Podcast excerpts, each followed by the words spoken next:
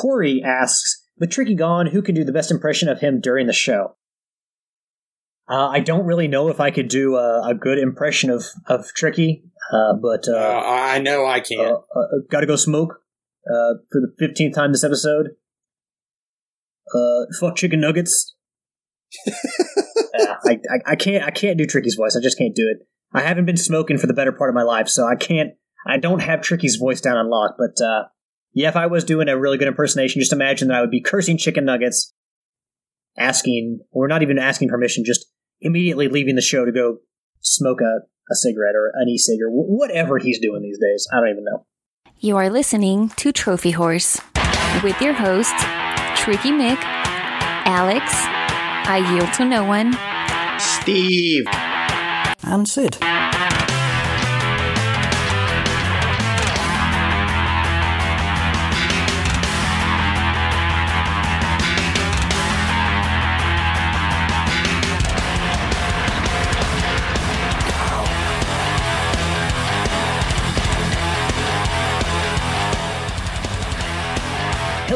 Everyone, and welcome to Trophy Horse. This is episode 496, and I'll tell you something, Yield. Tricky did take a fine week to take off four or five episodes away from 500. You know, I, I th- there's something going on. I smell a conspiracy. We're, we're laying down the bricks, the road to 500, and Tricky's just going to take a week off. And he's probably going to take a week off next week, too, because guess what? Sundays is actually his birthday. Oh, see, I told you. Something fishy's going on. Uh, he actually told me that he might record next week, but um, yeah, he uh, if he wants to take off his birthday, that's totally fine, totally understandable. Because on your birthday, your special day of the year, everyone should be able to enjoy it however they want to. Uh, but yield, how are you doing this week, sir? Oh, not too hateful. Except I got this, I got this game that decided it, it wanted to have a glitchy trophy list. Oh, I'll, I mean, I'll talk a little. I don't. I haven't played a game uh, with a glitchy trophy list lately, but that does that was a concern for me recently. I mean, I guess we can kind of talk about it now. That well, what's the game? So I've been playing Baja Edge of Edge of Destruction HD. It, it's a it's a remake of uh I don't even know when it was. I'm thinking probably a PS3 game, and it's fun. I enjoyed it. Off road racing, having a blast, or not actually having a blast, but I'm enjoying it. Uh, twenty hours to finish the campaign, so the racing campaign. So I've got some time vested in it. Um, 30% of the trophies, 35% of the trophies, everything popped the way it should. All of a sudden, I'm racing and I'm working on my lap. There are eight classes, so I'm working on my last class. And all of a sudden, a trophy pops for all the panels. You got a trophy for if you knocked all the panels off your car and then finish the race. Well, I had done that like two or three races ago. Trophy didn't pop. So I'm like, oh, uh, there must have been a panel on the right front that I couldn't see. No big deal. If I finish the campaign and it has, I haven't done it naturally, I'll just purposefully go do it. Two, three races later, I'm running down straight away. All of a sudden, trophy pops for knocking all the panels off my car. I was like, wait a second, I still got panels on this car. That should have been a red flag. Yeah, but you. I mean, you've invested all this time Yeah. into the game, so I mean, it's not like you're going to stop now. Yeah. So I'm I'm playing through my last class. I've got a couple more events to go through before I'm completely done with the campaign. Trophy pops for winning every hill climb. I'm like, but I still have one more hill climb to go. Finish the campaign, 100% it. Trophy hasn't popped yet. I hit 2,000 miles. That trophy didn't pop. I bought my 15th and my 25th car. That trophy didn't pop. I ran my 250 Baja. That one didn't pop. So this was like, like on Friday. Saturday, I started messing around a little bit more because there's some more odd and end stuff I need to do. I get up. I go help my wife with something. I come back. I play a little bit longer. I turn it off. And I notice I had a notification. Oh, what I miss?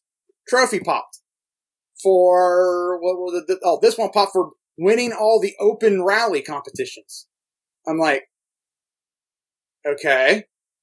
So I watched uh, the Buckeyes game, turned it back on. I'm all fired around some more.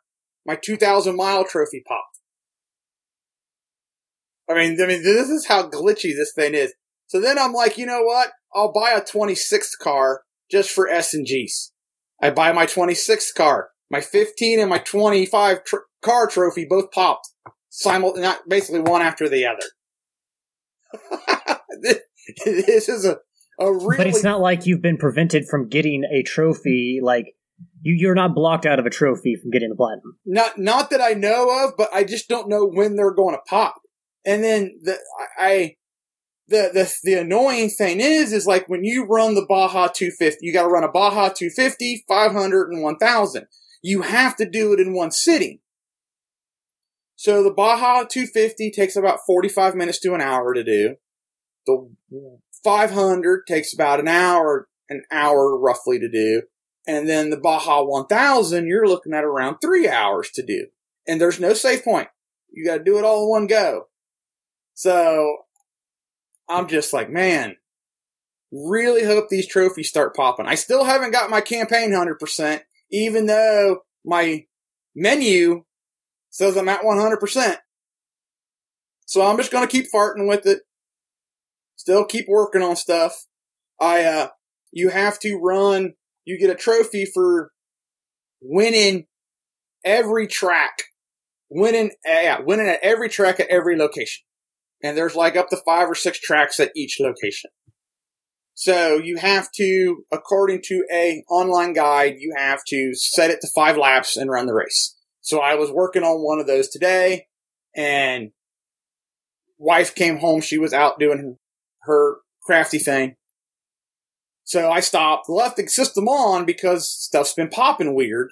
So I left the game on, got up, went, we had supper. I come back, my trophy popped for winning all the races at that track I was working on. I'm just like, man, I'm half tempted to just leave the game on all night to see what trophies just randomly pop. Yeah, that was one thing that Psychonauts 2 was really good about. The trophies popped immediately after you did the actions. That was always a comforting thing, something I could trust in the game to do. But do you ever play through a game and I know Homer is going to give me shit for what he calls dumping on trophies or whatever he would say. Eat my shorts, Homer.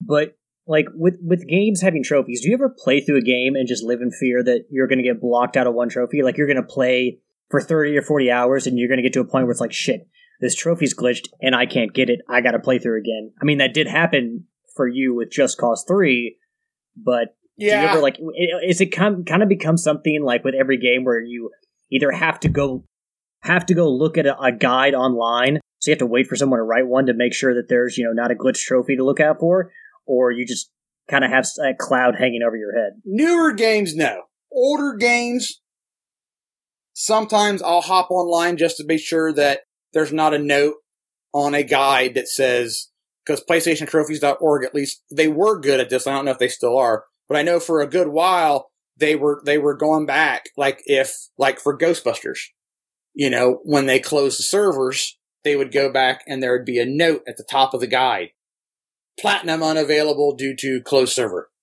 You know, can't get multiplayer trophies.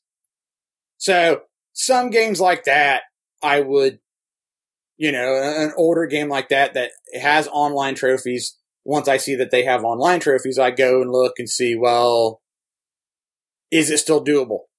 You know, like I did with, you know, when I jumped back into Brutal Legend. I'm like, well, is it still doable? Is, is, is the online, is the server shut down? No, everybody, everywhere I looked, nobody said the servers were down, so I jumped back into it. So that I do. New games, I just trust the fact that someone somewhere did their job and it's not going to block me out. I asked that because I've been playing, uh, as I mentioned last week, Fist Forged in Shadow Torch, and in the game there are these. You get a trophy for unlocking all these chests. You need uh, to find skeleton keys to correspond to a chest in some parts of the level. I mean, you can use a skeleton key on any chest. It's just there are a certain number of chests and a certain number of keys to go along with that. Well, there's a certain NPC that will sell you and give you skeleton keys, and I found him in a different location. I encountered him for the first time at a different location than was written in guides. So I was looking for a certain skeleton key where it's like the guys were telling me, hey, go to this place to get your first skeleton key. And it was in like you'll go to this certain area and you'll you'll see a vent and you'll hear this person crying out for help. And you know, you'll smash the vent, you'll drop down and you'll crack open a barrel and the character pops out and gives you a, a key. Well, I did that. I went to the level and lo and behold, you can hear like the, the voices, the sound is still there, the audio when you get to this, this grate, it's like, help me, help me. I hit the grate, I go down, there's only three barrels. The character would have been the fourth. So I smash all the barrels, the character's not there, and I'm flipping out for a second in my mind because I'm like, holy shit, I'm not going to be able to get this platinum because there this character who's eh, supposed to be at this place is not. And I even heard the voice before I dropped down the grades. It's like, oh shit. What I found out is, I guess because I had encountered him in the prison level instead of um uh I can't even the power plant level. Okay. That that he freeing him from the prison then put him into the game, and then he goes on. There was no really issue because after you get that first free key from him, he then you meet him later on in the game at different points, and he sells you all the keys you need. So as long as you get that first free key from either the prison or the power plant, uh, then he'll sell you the rest of the keys you need to open the chest. But for a minute there, I guess since he, I freed him from the prison, then he was taken out of the power plant and just put into the regular world where I could just meet him as a vendor. But for a second there, I was like, oh my god, oh my god, I'm I'm I'm not gonna be able to complete this. So when I actually got the trophy for opening all the um, the treasure chests, I was like, thank God, because uh, I, I, put you know upwards of thirty hours into Fist, and I, I definitely don't want to have to start again. So, um, all right, well, yeah, let's let's uh, read off our trophy counts here before we get further to what we've been playing because we've we've definitely been hitting on that quite a bit. But I thought that was like a little topic we could expound upon right there because I I definitely do have the concern when it comes to trophies because, you know, for the most part, trophies pop pretty consistently and pretty reliably, but there are a few games where all it takes is one bad experience and you, you know, like I said, you're paranoid. days and days Yeah. and hours and hours, weeks, maybe months into a game, and then all of a sudden you get locked out of a platinum. It's like, fuck, this is awful. Like, Li- Like I said, up until about 30, 30, 35%, everything was popping the way that it should. And then all of a sudden, a couple of trophies pop oddly. And then now they're just, they're popping like extraordinarily late. And I'm just like, well, at least they're still popping. So there's still hope. I just gotta be patient. And hopefully, if somebody, if our listeners are patient, then eventually one of us will overtake Tricky Mick here in the in the trophy list. Tricky is level 617 with a total trophy count of 14,435 with a platinum count of 269. I am level 448, total trophy count of 7,533 with a platinum count of 116 and 115 games. Yield, sir. I am a level 456 with a trophy count of 7740 and a platinum count of 135. I got a new one this past week. Yeah, I was hoping that with the PlayStation 5 and me playing all these games now and getting quite a few platinums here recently, that I would be able to at least close the gap with you, but it doesn't look like that's going to happen. Oh, it could happen. Don't, don't, don't, uh, sell yourself short. Yeah, but you got to mop up the PS3, and then you're going to open the 5 and have all those games to play. So, I mean, it's not like you're going to have, I mean, you're going to have a steady stream of stuff to play here from here on out. Oh, absolutely. Uh, Sid is level 518 with a total trip count of 10,495 and a platinum count of 180. Yield, you mentioned that you have welcomed a new platinum into your family. Yes. What's the name of the game? Uh, Grim Fandango remastered. I don't know about you, but those games like Secret of Monkey Island and Grim Fandango, like very charming, very delightful games. Enjoy playing them both, but the the kind of puzzle solving that's in those games, I don't know. I just have trouble wrapping my brain around it. Like they I, make I- you, they make you feel dumb, don't they? They do. I honestly, when it comes to Grim Fandango and Secret of Monkey Island, I had to use guides to help me through a decent portion of both those games because I just couldn't get the the puzzle solving. Like I, it was an aspect that I struggled with. So what I said, and I posted this in the Facebook group. At least I, I think I did. I, I, I enjoy these games because they're a great storytelling. But then I'll, I'll, I'll be cruising along. I'm getting it like Grim Fandango. I was cruising along. I'm getting it. I know what I need to do. And then all of a sudden I hit that wall. I know what I need to do. I can see that I physically have to go there. I know I need a key or something to get to there.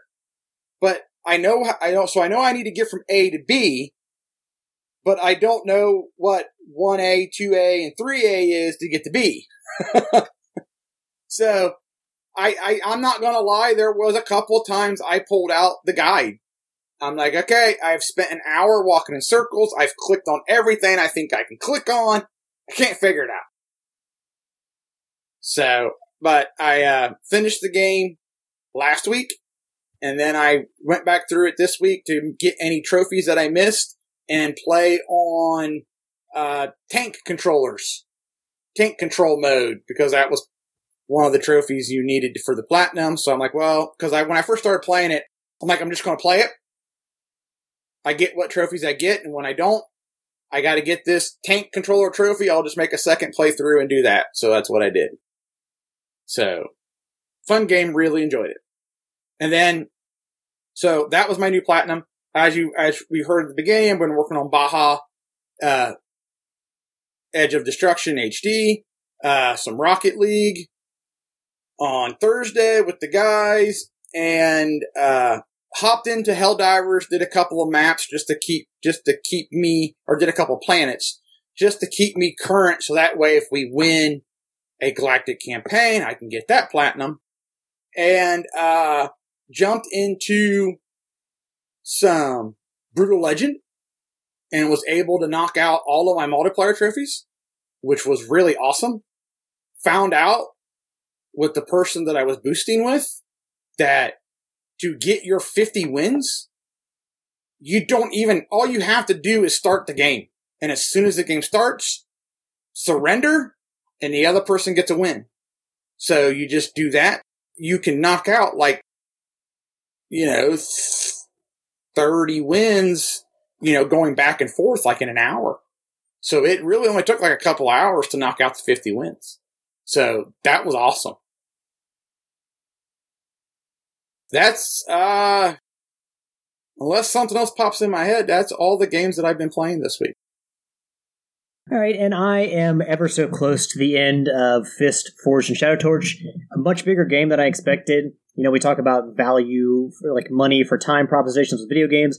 I mean, this game was 30 bucks, and I'm easily to get at least an hour for every dollar. So, for a game that I consider would thought would be, you know, a smaller downloadable title, it's pretty hefty. So I mean, it's it's like as big as a lot of sixty dollar games or seventy dollar games at this point. So. Well, that's good. So you enjoyed it? I did. I did. So um, just to kind of wrap up, because I, I, feel like I will be done by the game, done with the game by the next time we talk. I, again, I still recommend it to anyone who likes action heavy, you know, Metroidvania style games. And actually, Homer replied to me uh, in that regard because last week I, you know, I didn't want to get into the conversation, but I was like, oh, hey, you know, um, Why is it called Metro Metroidvania when Metroid did it first? K- kind of along that lines was the question, which you didn't understand why it was called Metroidvania. Uh, I mean, I guess I understood, but at the same time, like I thought that I, I feel like Metroid deserved more credit. But uh, Homer posted in our Facebook group on Friday. He says Metroidvania was a term coined after the release of Castlevania Symphony of the Night, while uh, games like Metroid and Super Metroid had created and polished the subgenre. Many consider Symphony of the Night is the master example of it, hence the mashup. So I guess when you call it Metroidvania, Metroid is first because it is the starter of it, it's the one that started it, and then I guess you end with the Vania part Castlevania because Castlevania is kind of the one that mastered it as uh, according to Mr. Huddleston. So uh, thank you, Homer, for that. Uh, makes sense. But yeah, uh, you know, this game is another great game within that formula. Uh, combat is great. I, I love the way the game looks. Just everything looks visually so good, and uh, and just a couple of the other things they really nailed. Combos in the in the combat were great. Boss fights, they had some fantastic boss fights in there. So you know, I love myself some good boss fights. So the game nails boss fights and uh, leaves you with quite a few memorable ones. So, um, among my pantheon of all those giant uh, encounters, I would definitely will throw uh, among some of the best some of the ones from Fist in there, and then the music. The music is really good as well. Just I don't really a lot of times pay attention to the music of a video game while I'm playing it through the first time. but just catching you know little glimpses of the music here and there, like it, it just fit really well with the settings and what I was doing. So I also enjoyed the music. Only real knock on the game. I mean, I had a few quibbles last week, weren't really problems at all, but and this is kind of something that goes along with just the Metroidvania style is that having to travel by foot and go to certain places over and over again, especially if you're not going with a guide, if you're just trying to find everything on your own. And I will say that with the map in this game, it's easy to find where you've missed something because it, it's pretty easy to decipher what areas of the map you still need to explore. But just having to retread so many areas on foot kind of became tiresome, and I just grew really like weary of it. So maybe you know, obviously that's part of the appeal of a Metroidvania game, style game. But at the same time, I feel like they did have teleporters in the game where you could teleport from one area to another. I feel like a few more teleporters in other areas would have really helped with that. Uh, but I did feel like the on foot travel got kind of cumbersome, you know, once you're 30 hours into the game. Uh, but again, I to a certain point, that is part of the appeal of that style of game. Uh, but overall, uh, a fantastic game. So I, I once again would recommend it to anyone who loves an action game uh, in the Metroidvania style. That is all I've been playing. Because besides, of course, Rocket League Thursdays over on Twitch. Oh, you got, you didn't pick up Deathloop?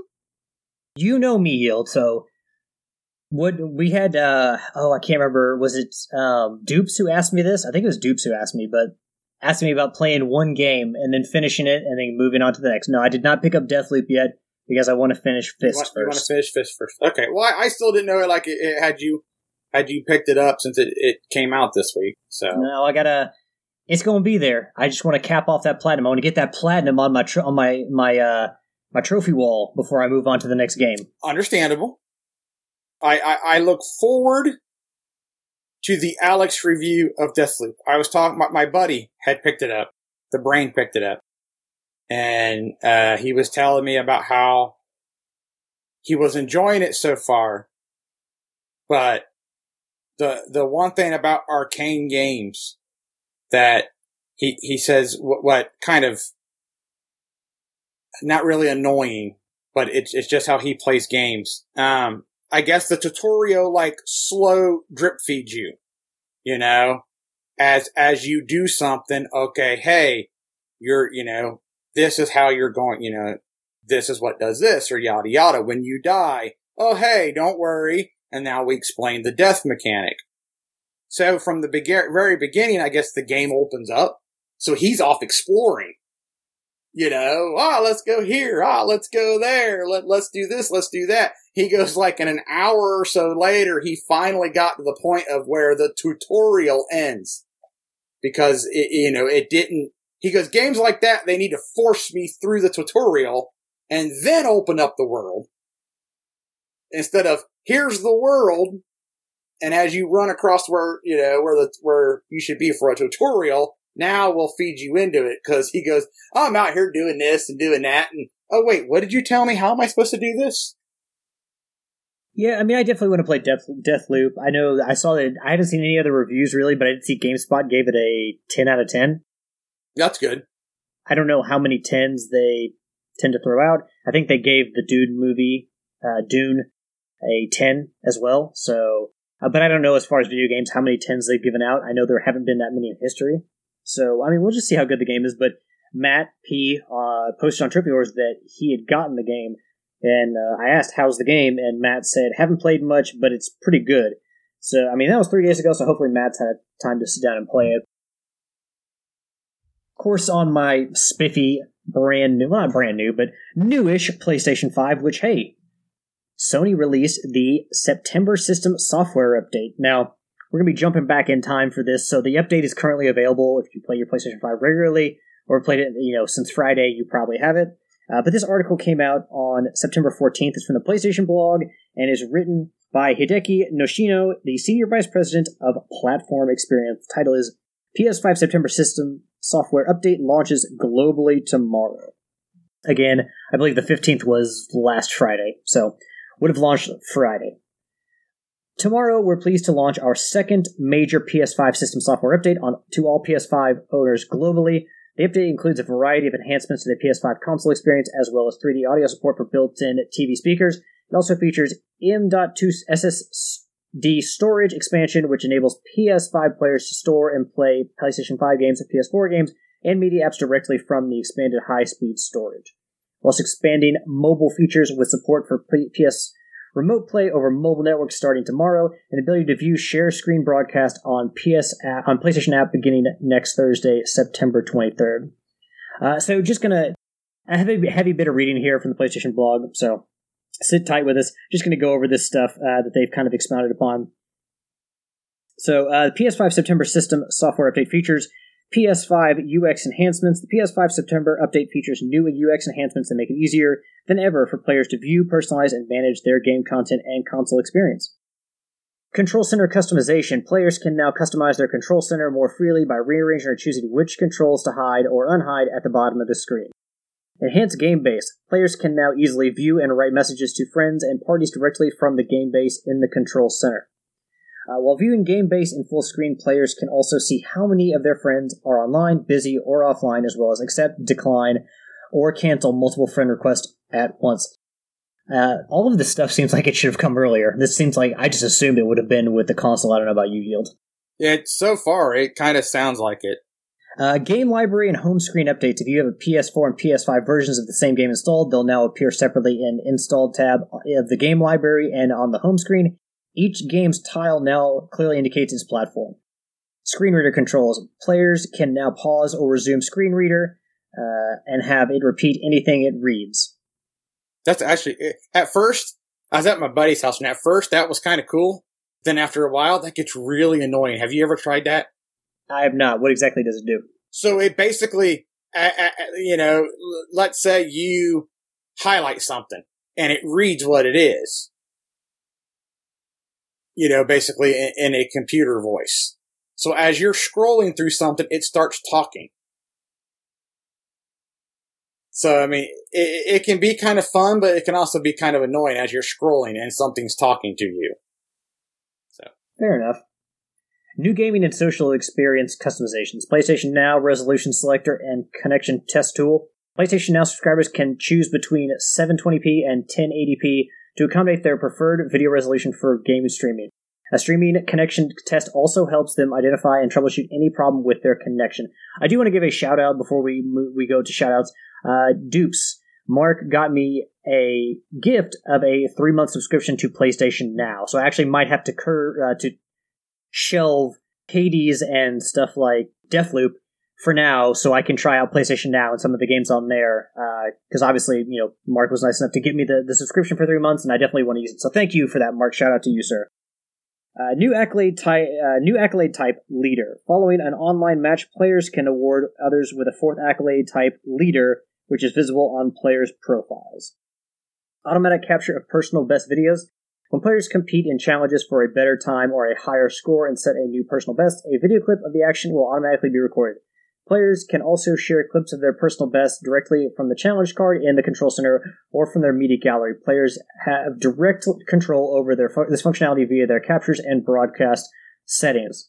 New trophy tracker. We've added a new trophy tracker that lets players quickly access up to five trophies per game through Control Center. Again, I this is all stuff that I figure would have launched with the console. 3D audio support for built-in TV speakers. The PS5 September update adds support for players to experience 3D audio through their built-in TV speakers. Once enabled in the sound menu, these, this feature transforms two standard a standard two-channel TV speaker audio into three-dimensional sound, heightening the sense of gameplay immersion. Players can measure the acoustics of their room using the microphone on their DualSense wireless controller to apply the 3D audio setting that's optimized for their room. 3D Audio VO compatible headset on the PS5 has been a popular feature among fans and developers, while thirds are bringing this feature to life for players directly through their built-in TV speakers, in addition to headset support that uh, that's been available since launch. In addition, players with a Pulse 3D wireless headset now have access to equalizer settings within sound controls, allowing them to customize the sound profile according to their preference. As someone who uses built-in speakers on his TV, I definitely appreciate that because the only time I ever use a headset to play is when we're doing Rocket League Thursdays and I need to talk to you guys. So that is appreciated by me. Yes, I'll give it. I'll give it a whirl because I've got surround sound. So yeah, I mean, I it can't. I mean, it can only be a plus. I mean, 3D audio. I'm going to listen to the game anyway, so it might as well be the best. You know, an immersive sound as the an industry. Uh, you know, a buzzword immersive. might as well be immersive if I'm going to listen to it. So, And I agree with you. The only time that I use a headset is when I'm playing a in a multiplayer game where I need to communicate with people. So it's really just Rocket League Thursdays. Other than that, I just if I'm playing an online game, unless I'm playing with some buddies, I just play. M.2 SSD storage expansion. Starting tomorrow, PlayStation 5 owners around the owners around the globe can play, can expand their storage capacity with an M.2 SSD, a type of high-speed solid-state drive that can be installed in the PlayStation 5 or the PS5 Digital Edition console. Once installed in the PS5 or the Digital Edition console, the SSD storage can be used to download, copy, and launch PS5 and PS4 games as well as media apps. You can play PS5 and PS4 games directly from the storage and freely move games between storage options. Important: SSDs must meet the minimum requ- meet the minimum performance and size requirements outlined in this page. There is a link on the PlayStation blog. Using an SSD also requires effective heat dissipation with a co- cooling structure such as a heatsink that meets the dimensional requirements. Please read the page linked above carefully before purchasing any SSD or cooling structure for the PS5. Uh, that's the bulk of the update. It does go a little bit more into remote play, and I will yield because you've mentioned specifically in some of our chats. Uh, PS4 console enhancements. We're also introducing some new features for the PS4, including the ability for players to view their PS5 trophies on their PS4 profile and trophy list. Players can also view other players' PS5 trophies on PS4 on both PS4 and PS5 consoles. Party owners can now also have the ability to disband a party without having to remove players individually. So Yield, you can now look at your PlayStation 5 trophies when you earn some PlayStation 5 trophies. You can now see those on your PlayStation 4. Which again, you'd think that would be something that would have launched with the system. But anyway. I'm still waiting for them to be able to, you can put your own screensaver on. Or your own background on. Yeah, I still have on my PS4. It's nice. I st- I've had the same screensaver or background that I've had for the longest time, but it's a wallpaper uh, that I took a screenshot during Shadow of the Colossus during the seventh Colossus fight, or just before you do it. There's an overview or like a an overhead picture of the lake that the Colossus lives in, and I've just had that picture as my background for so many years now. And uh, it'd be nice, yeah, to to be able to have some kind of wallpaper back there that you can customize. I, I bounce around between a few throughout the year. Right now I'm rocking a Firewatch theme. So as we get towards Christmas, I'll rock a, couple of Christmas themes. But yeah, I, I, kind of rotate between a few. But I, I just, I've always kind of liked that because just like, you know, what mood are you in? Yeah, well, we all know how much you love Firewatch, and let's move from Firewatch to Firesprite, which is the most recent addition to the PlayStation Studios family. Uh, we, we talked about the purchase last week on the on the show, and they actually have given us some insight into what they'll be doing for the PlayStation brand in the near future. On their website, Firesprite wrote that they are r- looking for a writer for a narrative adventure. Uh, quote, we're looking for a passionate writer for the development of an ambitious, unannounced AAA title. Come join a talented team on a journey to create a, res- a resonating, narrative-driven adventure game. This huge, highly ambitious partnership partnership project takes atmosphere, storytelling, player agency, and narrative firmly into groundbreaking territory on next generation hardware technology. This project has AAA ambitions with a heavy focus on art, ambition, and delivering unique character performance performances to heighten player presence and immersion to new levels. This ideal candidate is a connoisseur of storytelling who understands how to construct a branching narrative. This individual responsible for crafting a powerful storyline, strong character arcs, and compelling dialogue.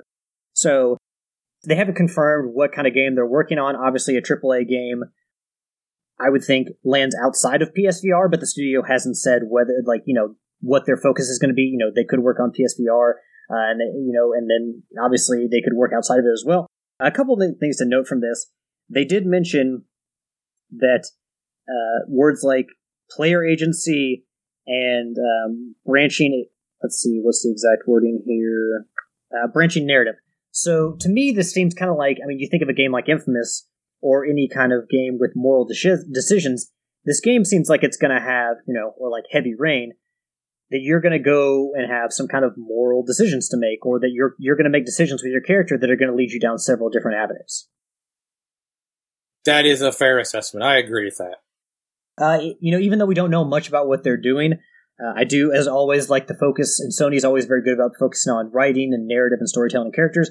Nice to see that Firesprite is doing is still doing that. Obviously, a studio that I think we said that, or at least I said that they have over 200, probably two, I think 250 members of the studio. So obviously capable of handling a AAA project. But you know, along the lines of we've been talking about in monthly and up to the the showcase last week, we talked about, or was it? No, it wasn't last week. It was the week before.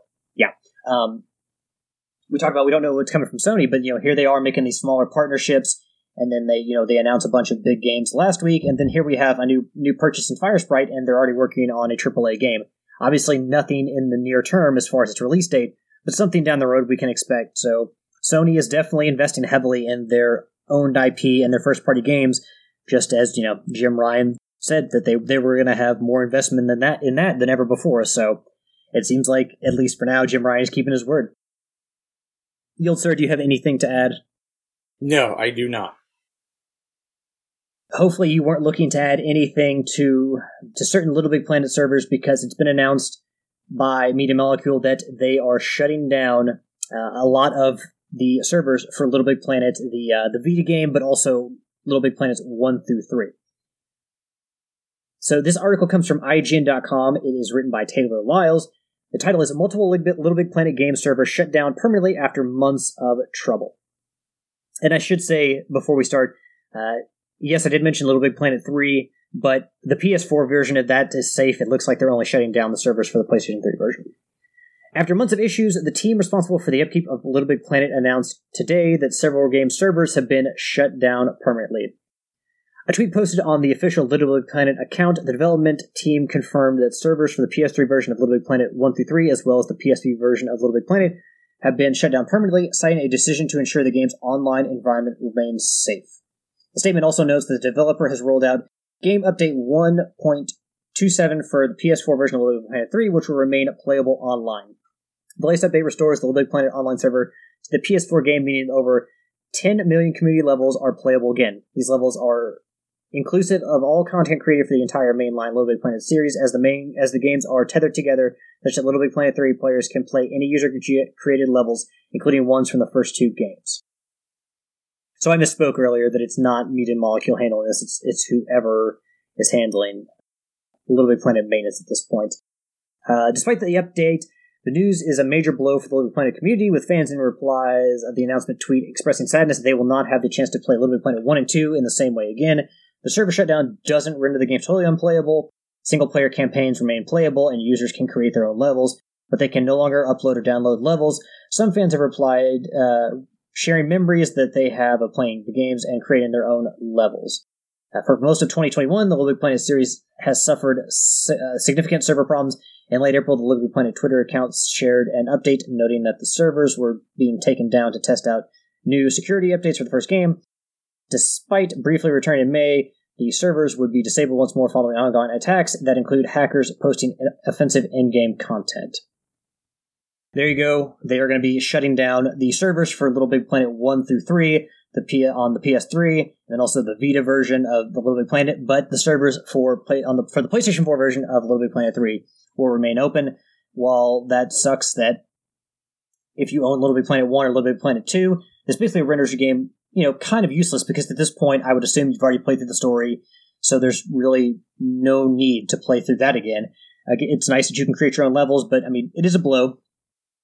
It is nice though that any of the content that was pooled together from Little Big Planet 1 and 2 can still be played in 3 via the PS4. So there is some kind of there is something we can a positive we can take away there, whereas that content is still protected and playable in the PS4 version of, of Little Big Planet 3. And I guess in taking down these servers, Sony had to kind of Sony, Media, Media Molecule, anyone involved had to kind of say, okay, you know, we have to kind of protect the PlayStation 4 ecosystem of, of Little Big Planet 3, and we're willing to sacrifice these older games because, quite frankly, maybe more people are playing on the on the PS4. But I mean, it's it's a tough decision to make. But quite frankly, even though most of the content, or it was a very community driven game, a community content driven game series, I'm surprised that the, the the PS3 versions of Little Big Planet games were still, you know, had their servers on. This was kind of a genre that that uh well, I don't know where I was going with this. With expanded gaming, you know, people able to build their own levels and share it. And it did really well. Now, I'm not talented enough to do that, but I did enjoy jumping into some people's. Well, honestly, I think you are talented out. enough to do it. I just think you're not patient enough to do it because I, I enjoy creating like characters, you know, and I like customizing my car in Rocket League, but I don't want to create an entire level. That just takes more time and effort than I'm willing to put in. maybe that's what it is. I'm just not patient enough. But I, I can see where some people would be bummed. You know, if that if that's your thing and you're really good at it, now they're like, well, now you can't do it. It it would it would be it would be a bummer because you know some people that's you know that's their niche, that's their baby, that's what they play, and to heck with everything else. So I mean, I, I'm still surprised that you know, one and two were still going on. You know, especially now since we've we're we're on to three. So, but I mean, I, I understand it, it takes money and time for somebody to maintain a server. It doesn't help that hackers. Well, see, that's the thing. The, the impression I get is that Sony wasn't planning to shut the servers down. Apparently, I guess there was still no t- uh, activity within the first three games on the PS3 and the Vita to keep it going. It's just, it seems like they tried to, you know, these attacks came on and they tried to stop them and they just decided that there wasn't any way they could do it, feasibly do it. I guess money came into play there, but Sony didn't have any plans to shut down Little Big Planet. They just kind of had their hand forced, which is which is shitty. I mean, Yeah. like I said, it's nice that you can access a lot of that content or all that content through the PlayStation 4 version of A Little Big Planet 3, but you would hope that anyone who enjoys making content and playing content in Little Big Planet could do that on any version if, you know, Sony is able to keep the servers alive and they just weren't because of outside influencers, which just made that shitty. Yes, that that is absolutely. I mean, it had to have been somebody just trying to get kicks because they said they were posting offensive content. Yeah, but it's Little Big Planet, man. Like, what kind of kicks are you getting out of Little Big Planet? Well, people are Sad? weird, sad. I was gonna say sick, but sad, terrible, sick. I mean, that's they're obnoxious. I mean, we could go with any of these, but yeah, it's like if you're getting your jollies off posting offensive content in Little Big Planet, like what kind of person are you? Like, how ridiculous of a human being are you? Like, come on, do do something better, do something positive, or just don't do something harmful or negative. yeah, there you Dumb go. shits. We talked about a little bit earlier Firesprite and what they're bringing to the table. Another AAA studio, of course, is Insomniac Games, and we got the huge announcement that they are working on a Wolverine game for the PlayStation 5. Now, we, we learned this is going to be a standalone game. So while uh, it also will exist within the Spider-Man universe, the, the Marvel Spider-Man universe that Insomniac has created. So honestly, if they're having, you know, Insomniac handle the video game or like the superheroes, like the Marvel superheroes, if we see anyone else added to this universe and, and the fact that they've now created a universe where the Wolverine and the Spider-Man characters exist in the same thing, you can imagine that they're going to bring more characters from Marvel into this and that Insomniac is going to be the one to bring all of those to light. Gambit, bring me Gambit. Uh, but we don't know much so far, except that we're probably going to have to wait years to play it. Probably at the earliest, late 2023. My, my guess would probably be 2024. It all kind of depends on when God of War comes out. I, I, I would concur. It also all depends on when Spider-Man Two comes out. Because like we like we talk, I don't know if we talked about it on air or off air. You don't see them dropping both of these back to back. Insomniac would get would let each one have their spotlight. We think. Yeah, I mean, you can't drop, you can't have Spider-Man 2 and, and Wolverine drop altogether. And again, like I said, uh, we don't know when God of War is coming out, and we'll we'll talk about God of War a little bit later, where you know, uh, Cory Barlog has talked about he doesn't know how long it's going to take the next God to make the finish the next God of War game. But so, depending upon when God of War comes out, I'm assuming God of War will come out. You know, if it doesn't come out for the holiday of next year, then you got to imagine that it's going to come out in 2023 sometime, and that's another game you don't want to put right next to Spider-Man. So, is it? And you also don't want it fighting Wolverine for holiday dollars. So, where God of War comes out will, and when Spider-Man comes out, I guess, I guess Spider-Man could come out in the fall, and uh, God of War could come out in the spring. But kind of the when the interplay of all those games is going to determine when Wolverine comes out because I definitely think that Wolverine is coming out after God of War and Spider Man, given that we've seen actual gameplay from God of War and Spider Man. They actually have attached a year to it. So, but getting back to Wolverine, what we have learned um, is very little. But creative director Brian Horton gave a little bit more insight into the game. A Twitter user uh, named Amar tweeted at Brian Horton and a few others, basically talking about, you know, the quote was, I need answers with a bunch of crying emojis. And Brian Horton tweeted back, full size, mature tone. Talking about Wolverine, gonna be a mature game with, uh, and a full size game, which I don't think was ever in question. Yes, I, I understand that Miles Morales was a smaller game than Marvel Spider Man, but that was to set up a, another full size game where Miles Morales and Peter Parker would be uh, working together. I don't think, but I don't think there was ever. I mean, it's good to have confirmation, but obviously a Wolverine game it has to be mature because of how you know Wolverine Vi- is a very how violent he can be, very gritty, very violent. I mean, you look at some of his fights with like Sabretooth, you know, just to name one. But Wolverine is a very violent, angry character, so anything but below mature, I think, would do the character justice unless he's part of a team. He's part of like an X Men Legends game that I can understand, like a teen rating or something like that. But his own focus game, no, you got to go mature. And then a full length game, of course, it's Wolverine. They're going to want to sell this for seventy dollars, and they can. So it's going to be a full size game. And and and as as I don't know if I want to say brash, as straightforward as Logan is, yeah, you would have to think a a mature tone would have to be it. I mean, it, it, it could be done without a mature tone, but you would have to dance right up to the line. You know what I'm saying? Like, like if you were trying not to go over being mature, because you were trying to, you know, not get the M rating, to do Wolverine justice in that aspect, you would have to dance right up to the line, if not occasionally step over it for a little bit. Yeah, I just think that that would it's just easier and just better to do a hardcore Wolverine game because that just lends itself so much better to the characters. I mean, you think of like like fairy tales and how much darker they actually are than what we were told as kids. Like sometimes it's just better to know the actual darkness behind a character, behind a story. And I, I think that putting Wolverine on the PS5, you know, especially for you know, you figure that a lot of people who would want to play that game, there are going to be some kids some younger adults who and teenagers who probably want to play it that shouldn't, and you know they'll get their hands on it because someone will buy it for them. They'll just buy it on download it on the on the PlayStation Five. But you would figure that a lot of the people who would want to play this game that would have the biggest appeal would be ones who grew up with Wolverine in comics, on animated television shows, and movies, and they're going to be twenty something, thirty somethings, forty something. So, I mean, that audience would probably expect a more mature product, and that's what they're going to get. So I'm glad that they're yeah. going with that because Spider Man is a more family friendly villain or villain.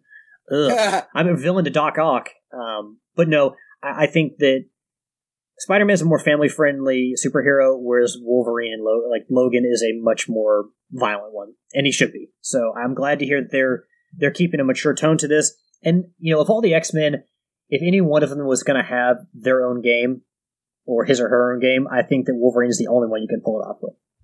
Yes.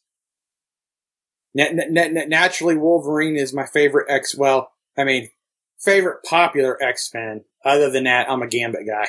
I mean, I don't know. I, I mean, I'd say that Gambit's a pretty popular X Men. I mean, how many times have people been calling for a? How many years were people crying for a uh, a Gambit standalone movie? Uh, quite a while. So, I mean, I, I definitely think that in popular in terms of popularity, Gambit's probably close. And there's nothing wrong with that. But of course, if they did a poll like GameSpot's been doing, GameSpot's been doing a bunch of polls where it's like who would win in a fight, Master Chief or Kratos, or who would win, Spider Man or Wolverine.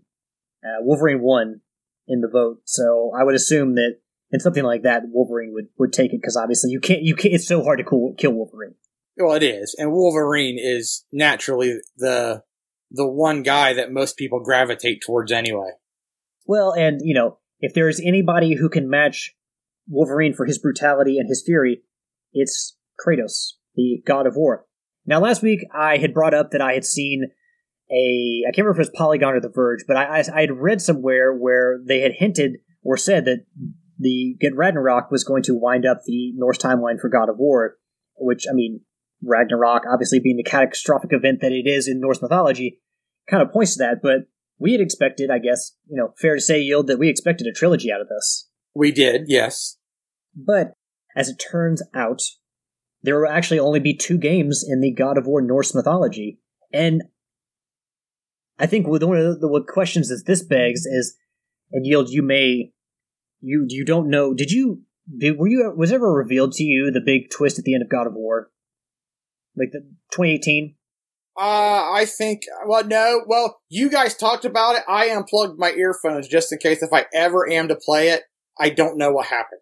Okay, it'll be interesting because obviously Kratos, Kratos carried over from the Greek mythology to the Norse whatever they decide to do in the future with Kratos, because I saw some people concerned that this was going to be the end of Kratos, and it's like, no, this is not the end of Kratos. This is just into the Norse mythology because they they're not insane and they want to make more money. But it'll be interesting if Atreus carries over to the next timeline because you know we obviously Kratos is the only character. Well, I mean, there was a character that appeared in the uh, one of the gods, the deities from the Greek mythology that was in God of War 2018. So you did, did one of those did carry over, and uh, maybe Zeus was in there too, uh, in some small degree. I can't remember.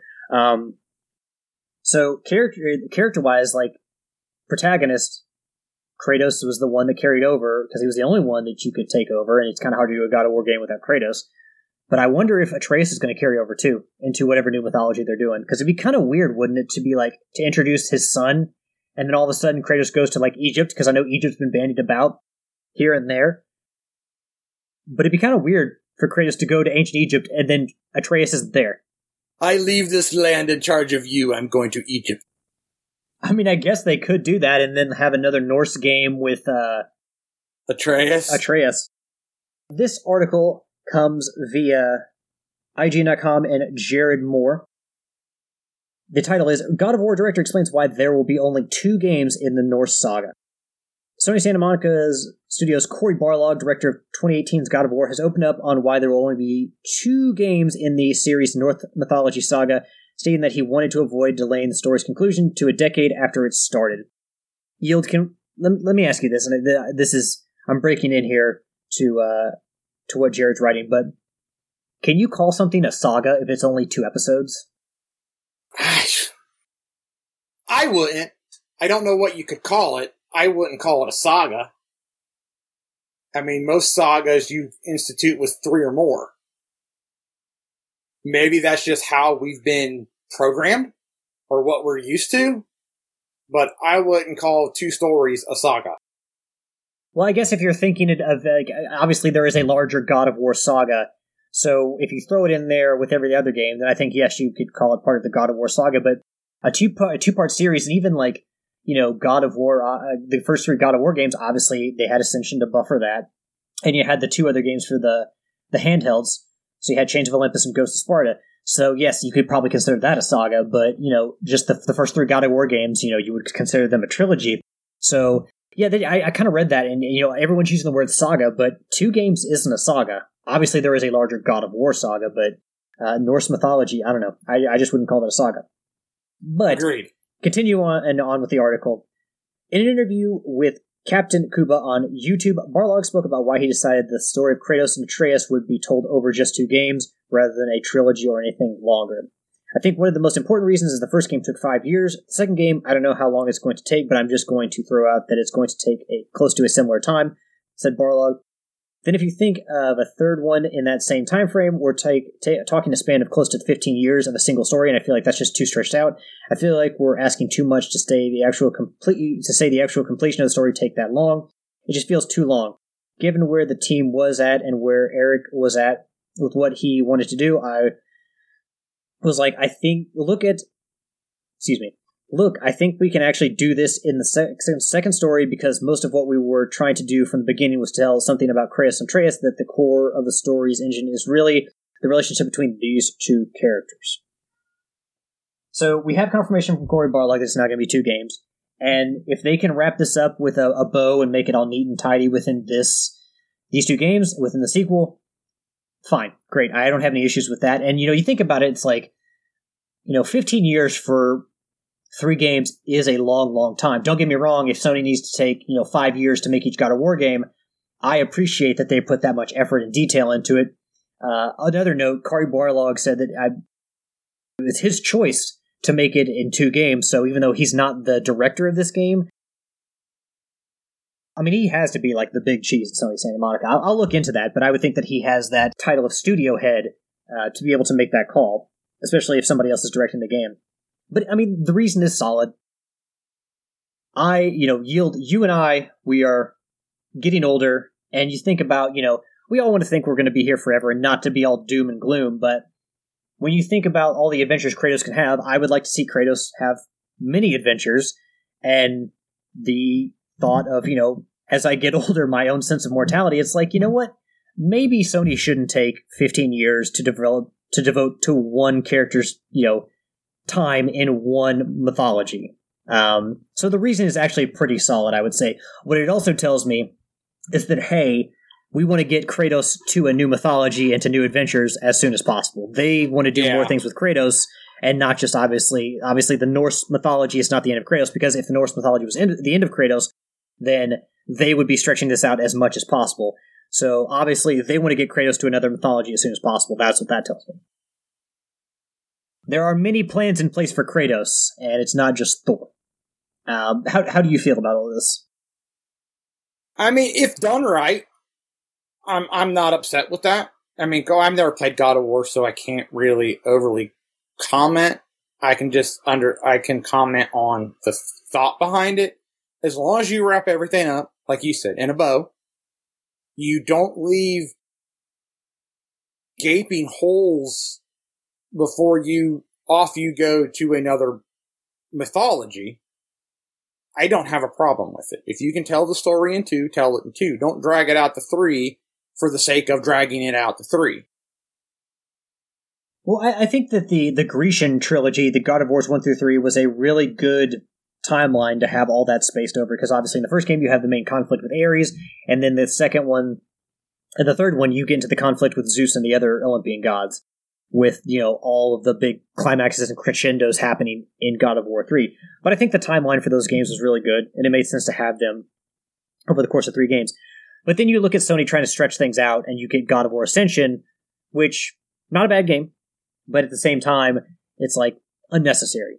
And I would rather Sony focus on more compelling games and making just uh, telling the story that they want to tell in the best possible way without having to stretch everything out so much and just make a game for the sake of making another God of War game that you can sell to people. Ascension may have been a product of, well, how do we make another game within Kratos' timeline and, you know, without, you know, retreading what we've already done, making something new people actually want to play. And obviously this was before they wanted to take it to a Norse mythology.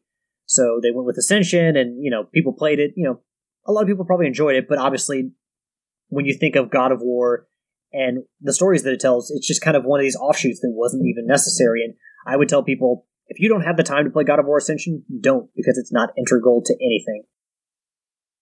I respect the decision to make it to two, and I think that Sony Santa Monica and everyone involved can definitely make the story make sense.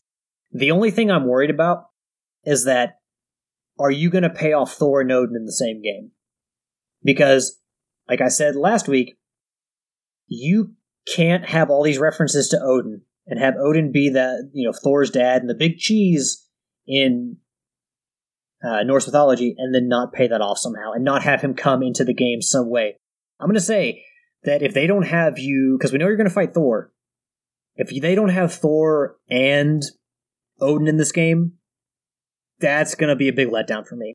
Because I don't think you can introduce everything you've introduced without paying off Odin. Makes sense. Because obviously, I mean, they paid off Zeus, so you know we're to get. You know, the first game had. Um, well, I don't want to spoil anything, but um, they had multiple, you know, important characters surrounding Thor in the first game. So, you know, maybe they can fit Odin and Thor, but that's to fit Odin and Thor into one game. That's going to be one hell of a task. But you know, Sony Santa Monica obviously feels that they are up to do it. So,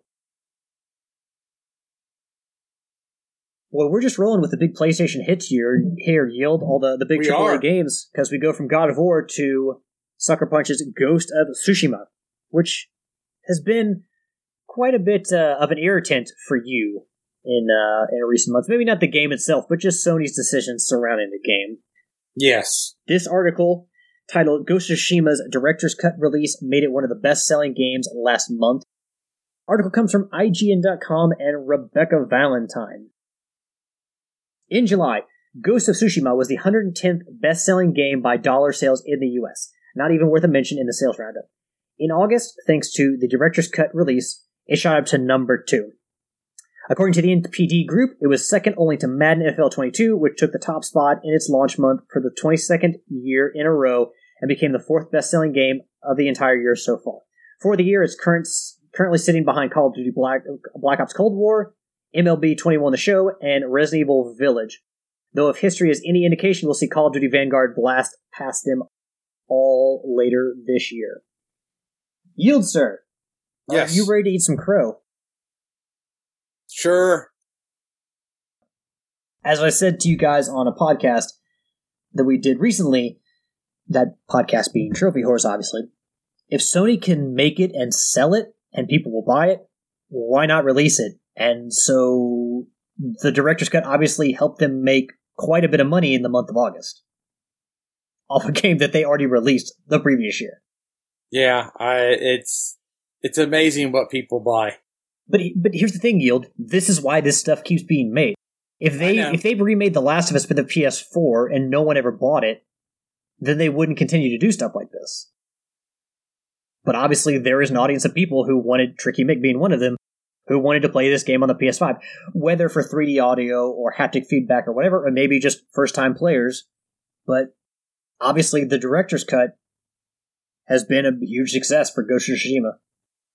Or see, I, I'm wondering here. Was it rated so high because you had to upgrade your four to the five to get the DLC? And a lot of people No, you could that. you could just play the DLC on the four. You paid the twenty dollars for the to play the DLC on the four. So you could you got the director's cut for what twenty dollars, which gave you the DLC or the other island, and then you paid Yeah. the extra ten dollars on top of that to get the PS5 director's cut. Okay, I, I, I'm just wondering if that's what people did, and, and I mean, I could be wrong. Everybody may have bought it again, but I'm just wondering if people just upgraded theirs, and that's what it was. Throwing a little conspiracy into it. Cause I, cause I, I mean, have they released the standalone five version, or was it all just the upgrade? so far. 'Cause I thought there was plans of possibly releasing the director's cut only for the five. Well, they they said uh, in dollar sales, so they were number two in dollar sales for the month.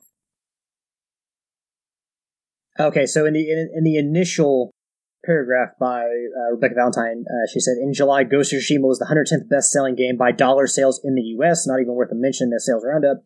In August, thanks to the director's cut release, it shot up to number two. So you're obviously comparing dollar sales in July to dollar sales in August. So you would think that either a shit ton of people upgraded to the director's cut, or that you know we're talking about full price game there. So you know whether to how they're however they're counting the unit sales by the dollar sales, they were number two behind Madden. Yeah.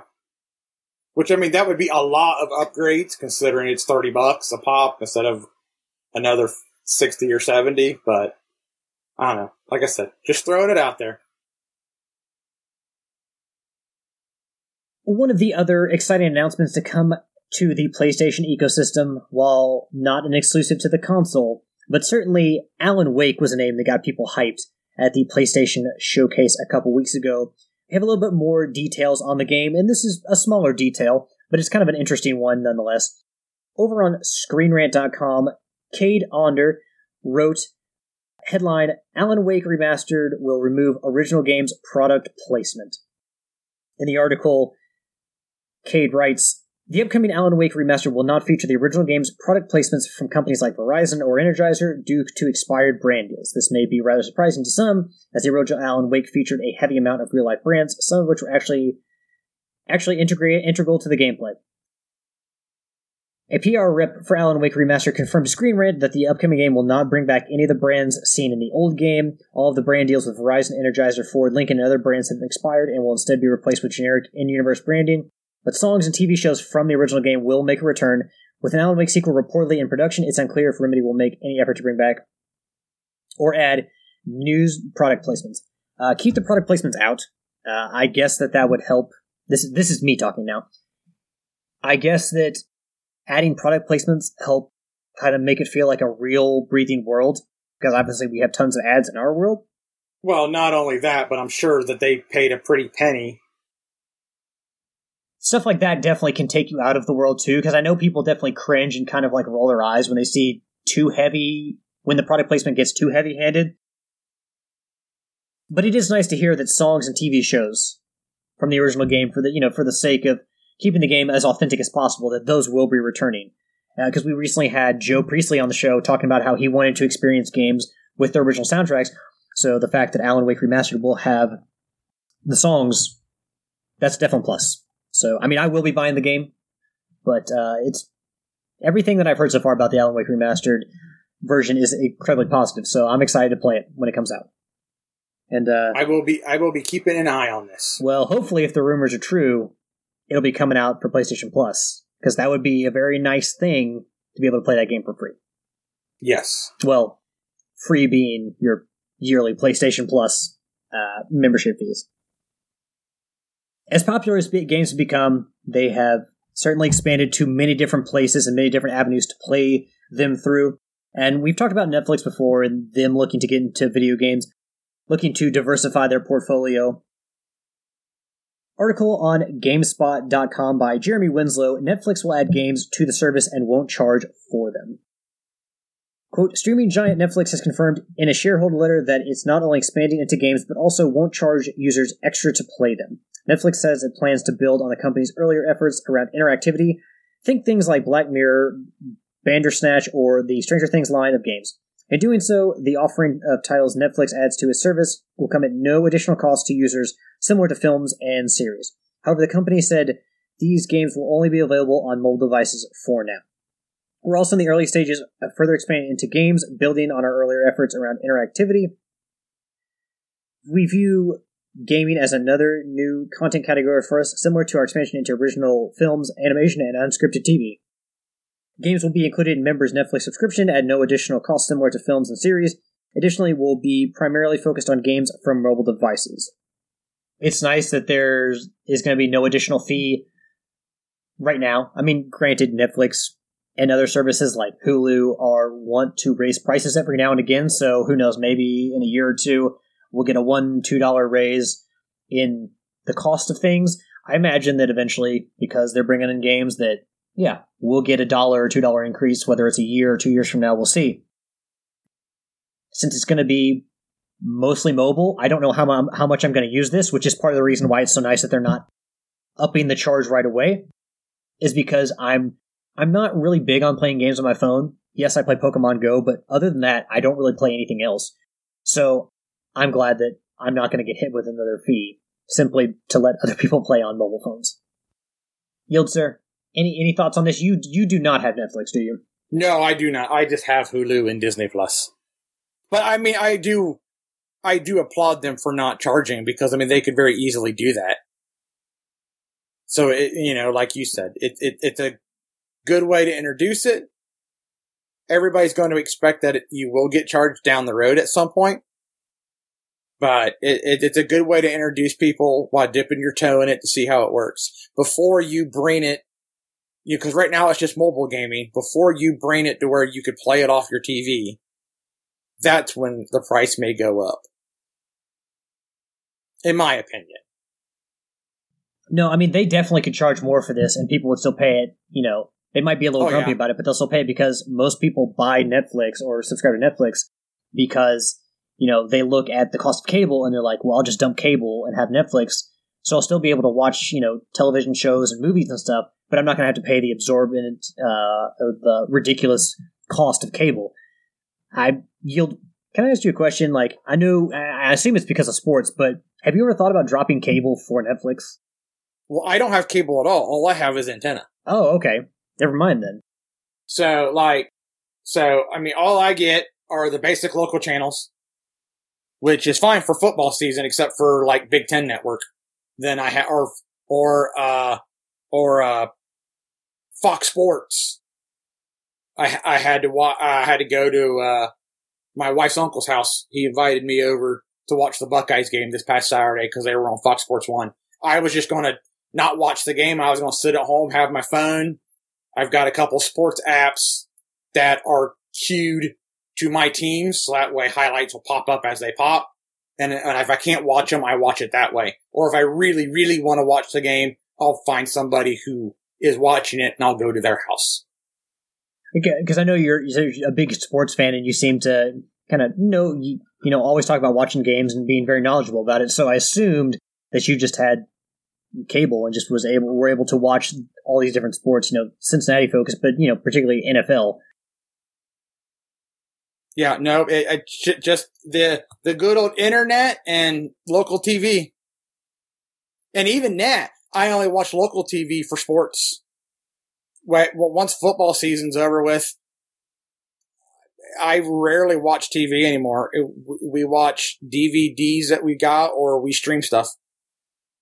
Well, all right. Well, let's wrap this Netflix discussion up with just saying that it'll be. I mean, you think about it now, and like delivering games eventually through your television set through video game consoles should be easy for them because obviously TVs now and video game consoles have Netflix apps built in or that you can download from their stores for free. So delivering video game content through television shouldn't be a problem down the road. But uh, no. let's let's hope that the the fees for Netflix, the subscription fees for Netflix, don't go up too much for the sake of them jumping into games. Because honestly, if that's the case, I would rather Netflix stay out of it. I mean, I know video games are big money, but if you're just going to start raising the price, you know, year after year after year to recoup the cost, then just leave it to Microsoft, Sony, Nintendo, and all the rest, and you just focus on movies and uh, TV series and whatnot. Hopefully, they don't cancel too many game series. Uh, Netflix has that thing where they like to, you know, get three series into a television show, and then it's like, well, all right, we're done with this. We're done. Hopefully yeah, they don't make a game or two, and then like, well, all right, we're done with this. We leave it on a big cliffhanger. Oh, we're done. Yep, they've got like a God of War style game, or like a game that's like a three art game, and then they get to the second game. It's like, well, we're actually done with this. Yeah, that would be infuriating. Here's this new big game we're making. Everybody love it. Tricky posted on the Trophy Horse Facebook page that you and I were going to be recording tonight, no Tricky, and we got a lot of love, a lot of questions from the community. We so got a lot of love. Apparently, Tricky disappears and the community comes out. When the cat is away, the mice will play. Let's get to answering these questions. First There's question is from Joseph Priestley. Already got name drop on the show. You're welcome, Joe. What games are you most looking forward to for the rest of the year? Uh, Kena Bridge of Spirits, Looking forward to playing Deathloop. Want to play Returnal. I know it released earlier this year, but I, I think that's going to be my big holiday game I'm going to buy myself. And, um, oh god, what else is there? Uh, I feel like we just talked about a game that, oh, Alan Wake Remastered. Definitely want to play that. So, yeah, those are kind of for me the, the, the big games that I kind of want to close out the year with, but also, you know, seeing what's on PlayStation now and what they're offering. I'm excited to dig through there and see what games I can play for trophies. Uh, again, thank you, Mark, for the, the three month subscription. You, what are you looking forward to? For me, uh, the only thing off the top of my head is, is Kena Bridge of Spirits. Uh, most of everything that I'm looking forward to is next year. Mr. Priestley also asked, do either of you watch AEW? I don't have cable, so that being on TB, TNT, I think it's moving to TBS at some point, but I don't have the ability to watch AEW. I do watch YouTube clips, and so I do keep up with AEW, and I look at the results from Dynamite and Rampage and stuff. So I do keep up with it, and I do watch certain clips on YouTube. So uh, while I do not watch the shows live on television or when they're taped or whatever, I do keep up with the with AEW. Yes, and I did see that Joe was at a recent AEW show live. Uh, Yield, are you? Do you ever keep up with AEW? I I, I can't watch it live because I don't have cable as well. Um, I don't follow it as much as Alex. I am in a wrestling group on Facebook. So I do kind of see stuff that's going on. I'll see something trending on Twitter. I'll go over and see what's going on. If it's a really good highlight, I'll watch it or something. So I don't follow it as much as I would like to because they seem to be doing things that I would enjoy. So I kind of wish that it was more readily accessible. YouTube on your phone. That's usually how I watch them. Uh, sometimes on my computer, my laptop. So, but yeah, mostly mostly YouTube is how I keep up with AEW. Mr. Huddleston asked the the younger of the two Huddlestons, since autumn and Halloween by proxy is right around the corner, what, if any, scary or Halloween themed games are your favorites to revisit this time of the year? Honestly, I don't really revisit games, horror themed games or scary games or spooky games. Don't really do that. Um, this time of the year, if Dead Space was coming out this year, I definitely would make that my number one priority for the season because I'm just kind of in the mood to play that game.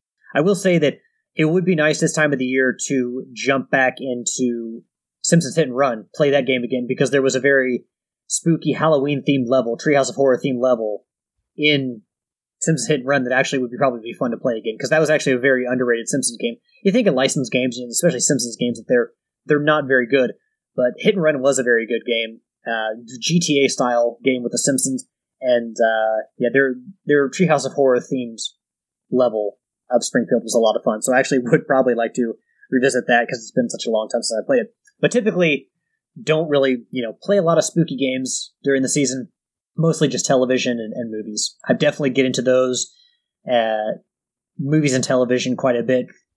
Try to watch new things, but then there are other things like Sleepy Hollow that I like to watch. Maybe a rerun of Nightmare Before Christmas. But yeah, the monster series will come out coming out. We got Frankenberry and Booberry coming out. It's it's autumn. It's it's fall season, and I can't wait for Halloween.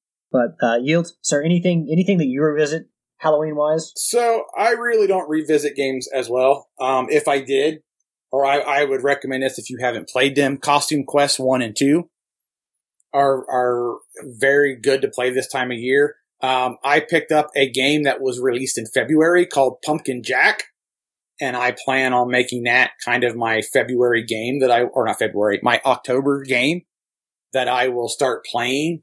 Um, what's that other one we got free for plus that was kind of, uh, that had that Hayden can Christian, say oh Hayden. Oh, uh, Until Dawn. Hayden Panettiere. Until Dawn. I'm maybe I'll play Until Dawn since that's kind of a.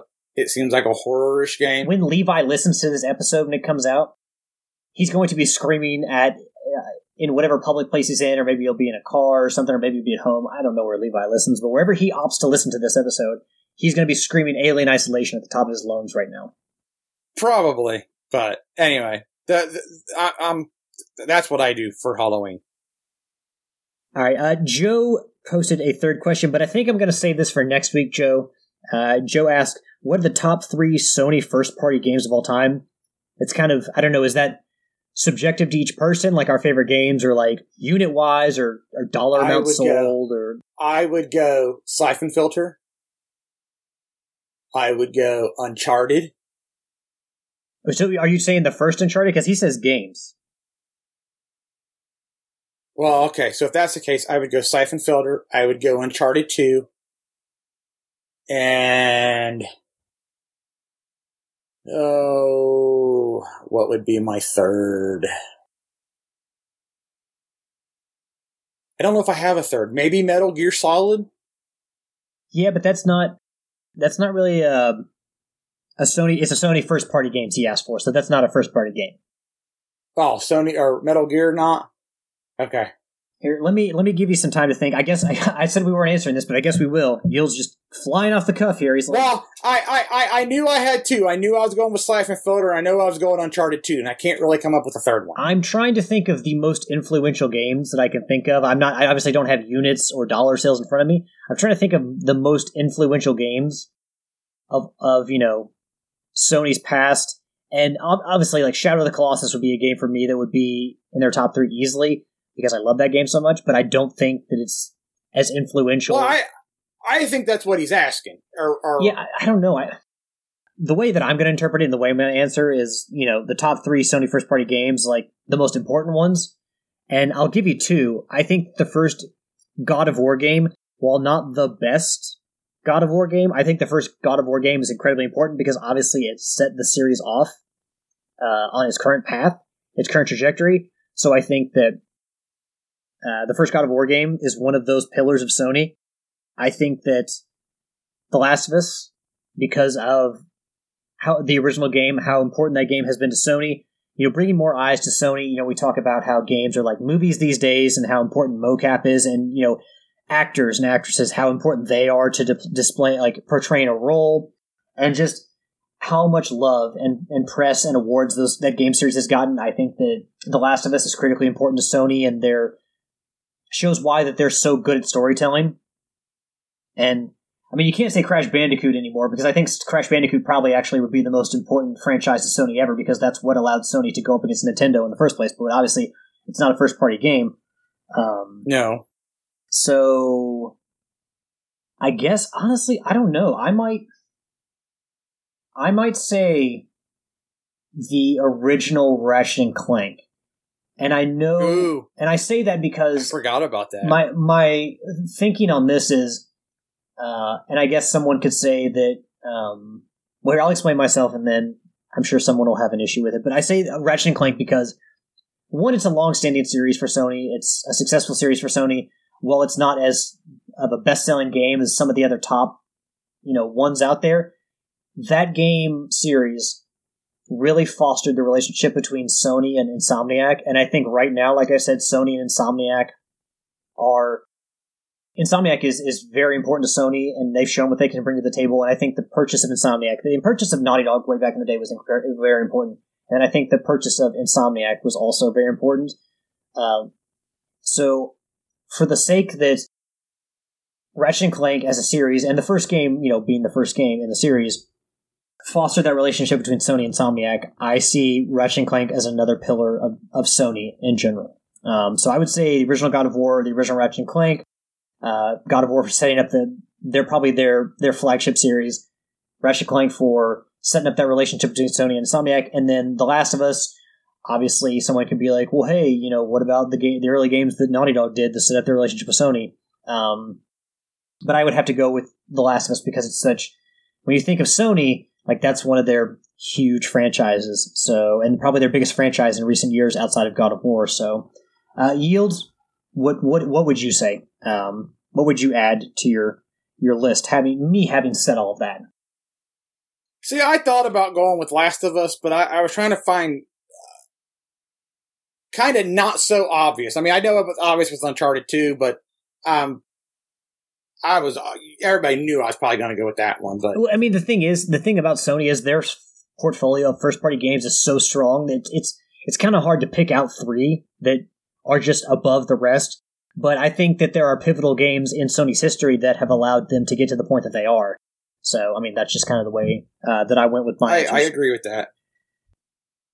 Levi, is Tricky still a host and T Dub personality, or is he tr- uh, transitioned strictly to the manager- managerial side? He's still a host. Um, Tricky Tricky has had a lot going on recently, which I'm sure he will probably explain when he comes back. Um, it may seem like Tricky is gone quite frequently, and, and honestly, I've had my frustrations as well with Tricky not being on the show as much as he could. a lot of it is due to personal things, so we understand.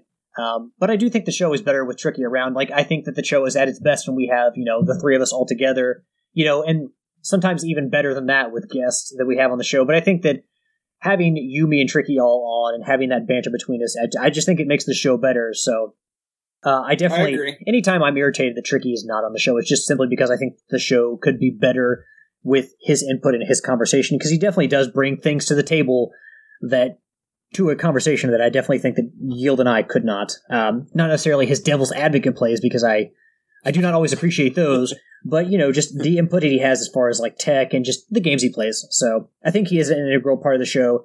So any of my frustration in regards to that comes from the fact that the show is just better when all three of us are together. And if he was on the managerial side, he can't sit on the sidelines. He's tried that before. Oh well, Tricky all he, he well. he's the the one who does all the website work. I don't have the know how to do that, so Tricky definitely handles the website work.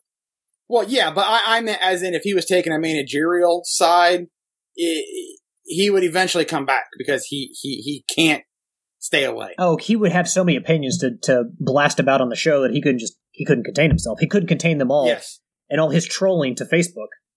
He would spontaneously combust. He needs a national platform to uh, bandy about his sometimes ridiculous opinions. Levi asks, "Do you guys remember when a controller was called a paddle? Yes. Uh, not specifically, but it's not something they, that's completely foreign to me. So I don't think I ever called them a paddle though. I, I don't, I didn't either because, I mean, my first real console was the NES, but I do remember the Atari paddles. Levi also follows up with Mark Duplex must be asleep, so I'm going to have to ask a good question about his gameplay in his absence. What was your favorite retro sports game and which team did you favor? On the Nintendo 64, I everyone knows I'm not big into sports games, but on the Nintendo 64, I played NFL Quarterback Club 1998 that had Brett Favre on. Yeah, that's the one I was trying to think of. Yeah, Brett Favre on the cover. Uh, in history, will not go down as the best sports game or football game, obviously because of technical limitations, but it was fun as hell at the time, and you could put input cheat codes to make your, you know, your character go fast as hell. And so, like, my stepbrother and I would play a game where we would run up and down the field. We would run up the field, not score a touchdown, come back, run around the team, and make them look fool- like fools, like Barry Sanders used to do the Green Bay Packers and pretty much everybody in the NFL. Then run back up towards our, our touchdown, not not score, come back, and just do that over and over again and see how how far we could go or how long we could go without the other team tackling us. Uh, but I think that of all the sports games I've played, the premier one has to be NFL 2K for the Dreamcast because that was such like a landmark game for me. And when it came to like the new generation of football games, it was so much fun just throwing those streaks to Randy Moss and scoring every single time. So in NFL Quarterback Club, I went with the Green Bay Packers, and you know Green Bay Packers are if I had to pick an NFL team, it'd be them. But I played a lot with Randy Moss from the Minnesota Vikings on NFL 2K simply because Randy Moss was that damn good. Um, so I would say the quarterback club as well. Um, I would also like to throw out uh, Tecmo Super Bowl and Blades of Steel. Yeah, and somehow I forgot all the midway like arcade style games like NFL Blitz, NHL Hitz, MLB Slugfest.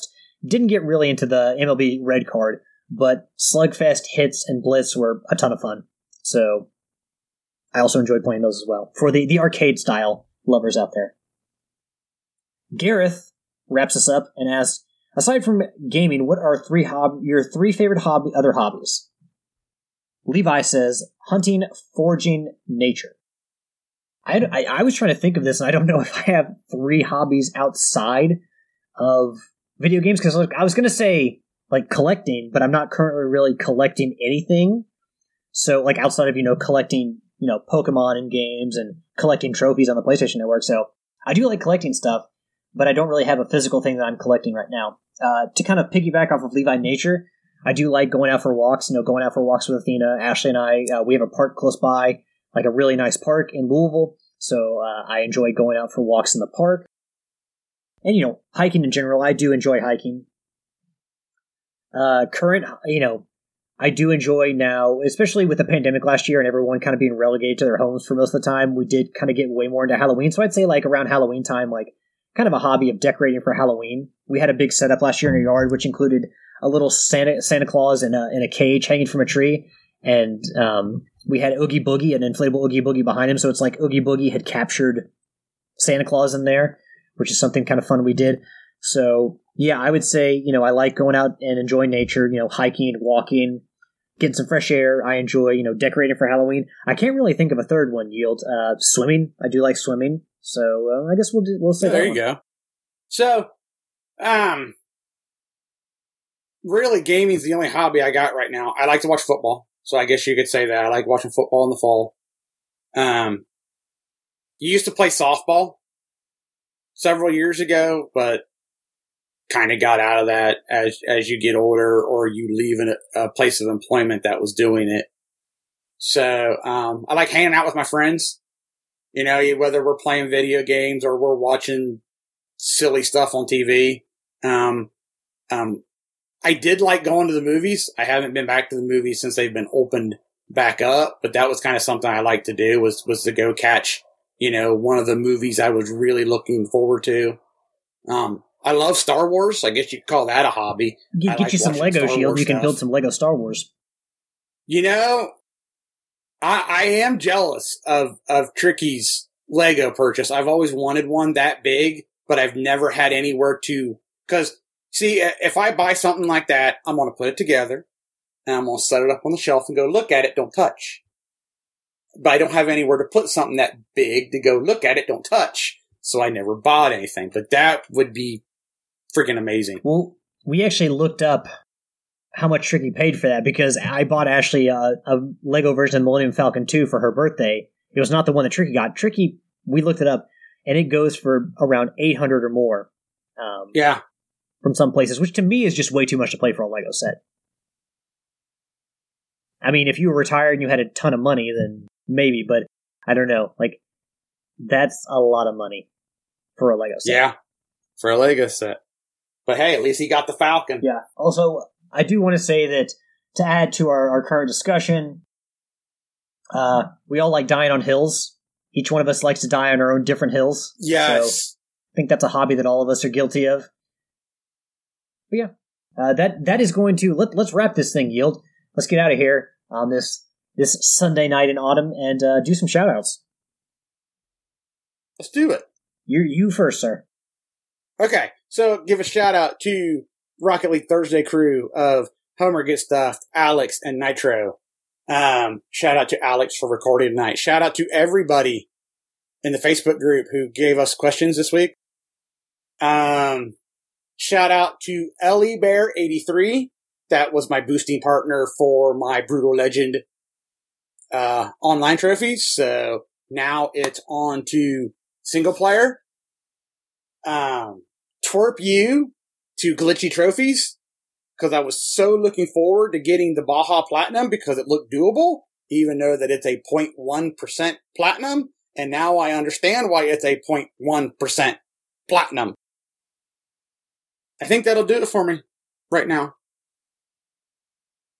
want to give a shout out to the listeners, the fans, the fuel to the fire that is Trophy Whores. Thank you all for continuing to support the show, listening, commenting in the community, posting stuff. We appreciate you guys so very much. Give a shout out to Joe, Homer, Corey, Levi, and Gareth for all their questions tonight. Give a shout out to Yield for recording. A shout out also to Tricky, who could not be here, obviously, uh, for personal reasons. Like we said, I'm sure he will expound upon that. Or, you know, you don't have to Tricky if you don't want to, but Tricky's usually pretty open and honest about whatever's going on. So a shout out to him as well, even though he couldn't be here tonight. Shout out to Fist, Forged in Shadow Torch, and the people that brought that game to light. Developer T Games, or TI Games, and then publisher Bilibili. Awesome game. Love playing it. Like I said, wrapping it up, getting close to wrapping it up here, but uh, kudos to them because I, I, I based on this game, I, can't wait to see wait to see what they do next. So I am looking forward to the ne- to their next project. Last but not least, give a shout out to my awesome and loving girlfriend Ashley. I love you, honey. We will someday build that Millennium Falcon. She asked me to help her build the Millennium Falcon, and I, I definitely want to do that together so we can. Uh, I think we want to start because she's got some Harry Potter Lego sets. So hopefully, over time, we recruit more Legos, and she can display all them very proudly. Um, but I was glad I could get that for her for her birthday. And uh, yeah, I love you, honey. If there is nothing else, thank you as always for listening. This has been episode 496 of the show. Again, crawling, crawling. Well, I guess at this point we're running towards episode 500 headfirst, running headfirst towards that that milestone and accomplishment. Thank you all for joining us and being a part of it. Until next week, happy trophy hunting. See you next week.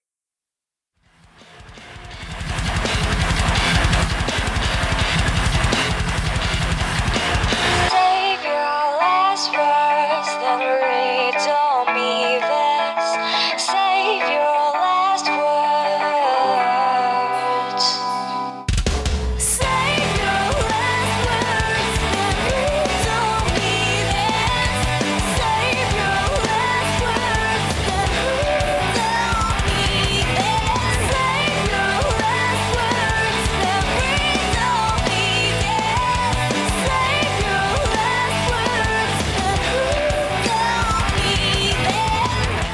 song is Venus by the band Even off their album Zenith. Permission granted by the band and 12 Stone Records. You can find them on Facebook by going to www.facebook.com slash Even Philippines.